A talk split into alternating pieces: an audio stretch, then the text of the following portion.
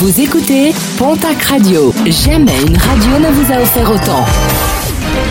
L'information locale à 9h, c'est sur Pontac Radio. Bonjour Jean-Marc Courage-Sénac. Très belle matinée. 10 mois de prison. Verdict du tribunal de Dax qui jugeait une Daquoise d'une 40aine d'années.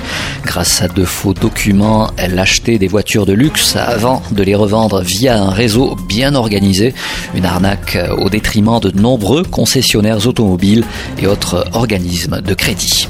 Les vols de ruches se multiplient dans le sud-ouest. En l'espace de quelques jours, pas moins de 5 vols de ce type ont été commis en Occitanie. Le ou les voleurs ont dérobé pas moins de 157 ruches prêtes à produire du miel.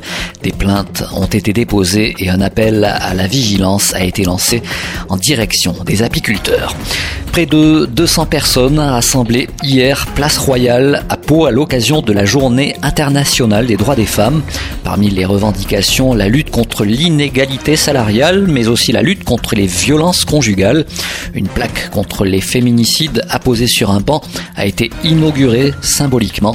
Le collectif Nous Toutes 64 attendant toujours une réponse favorable de la part du maire de la ville, François Bayrou. La ville de Pau a présenté en fin de semaine dernière le futur aménagement du pôle d'échange multimodal de la gare.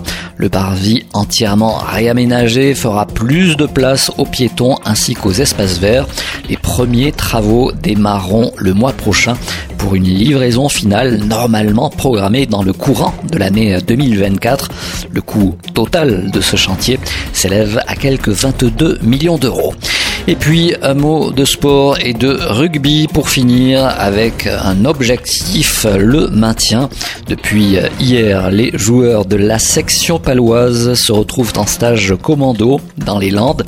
Le staff souhaite que ce stage puisse renforcer la cohésion du groupe et cela dans l'optique du maintien et afin de sauver une saison plutôt morose d'ailleurs pour le club béarnais.